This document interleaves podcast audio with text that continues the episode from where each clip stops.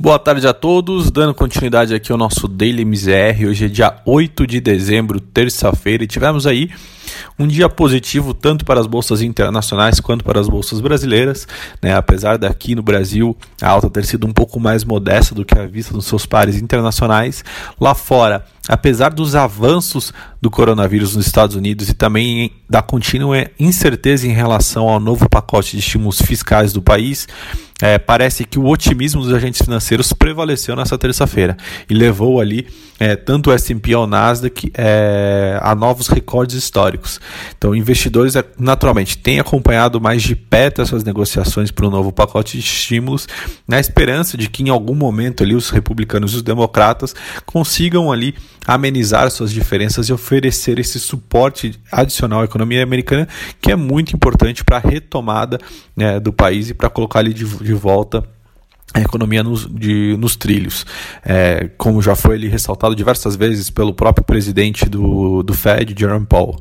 Vindo é, com isso, desculpa, claro, as bolsas hoje lá fecharam em alta, então Dow Jones com uma valorização de 0,35, S&P subindo 0,28 e o Nasdaq avançando ali 0,50 e também anotando ali um novo recorde histórico. No Brasil, é, a bolsa brasileira fecha o dia em alta, porém uma alta mais moderada devido aos rumores no âmbito fiscal. Né? Então, o risco fiscal voltou a ficar no radar dos investidores e foi responsável pela desaceleração do Ibovespa neste pregão.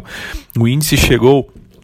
a máxima do dia de 0,70, tocando ali né, os 114 mil pontos, é, porém chegou depois a, a inverter o movimento para uma queda de 0,68 nas mínimas do dia. É, com os rumores de ampliação do período de, de calamidade e do auxílio emergencial, isso gerou um impacto mais negativo nos investidores à medida que o volta a colocar à tona toda a preocupação de cumprimento do teto de gastos e realmente o compromisso do governo atual com a questão fiscal do país.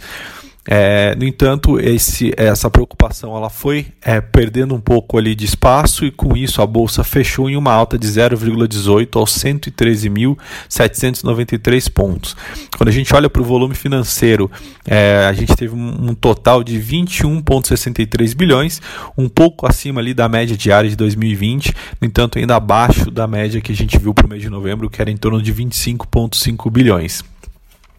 É, vindo para a parte de câmbio, o câmbio também teve um dia de bastante instabilidade, reforçado ali também por conta dessa nova leva de ruídos em torno dos rumores fiscais das contas públicas e fez com que a moeda americana que hoje chegou a ser cotada ali aos R$ 5,06 perdesse, na verdade, a moeda americana até ganhasse espaço em relação ao, a, ao real nessa sessão, né, fechando o dia ali numa valorização de 0,16 aos R$ 5,12, bem distante ali da mínima que a gente observou como a gente mencionou, é muito ali é, refletindo essa maior preocupação do investidor local com essa questão fiscal que volta é, a tomar ali parte do noticiário brasileiro. É, naturalmente, o, o, essa questão fiscal tem ali um impacto na curva de juros também, né, que ali em conjunto com a divulgação do IPCA, que teve ali, que surpreendeu inclusive o mercado com uma alta de 0,89 acima do consenso que apontava para um avanço de 0,77 para o indicador, né, trouxe ali é, algumas preocupações concentradas principalmente no período da manhã ali nos negócios. É, no entanto, a gente é, quando quebra vê realmente ali que a parte de alimentos de transportes é, tem um impacto muito grande no indicador, né? E aí naturalmente isso foi é, gerou um impacto um pouco mais restrito né, na curva de juros ali é, ao, ao, longo desse dia. No entanto, o que a gente observou foi que ao longo, ao longo da, da sessão também é, os investidores demonstraram muito mais um, uma posição de aguardo, né? Uma vez que a gente tem a decisão do Copom, então ficaram ali um pouco mais na, na, na, na apreensão ali, é, esperando realmente para ver qual que vai ser a decisão do Banco Central amanhã. Bom, por hoje essas são as notícias. Amanhã a gente volta com mais informações. Muito obrigado.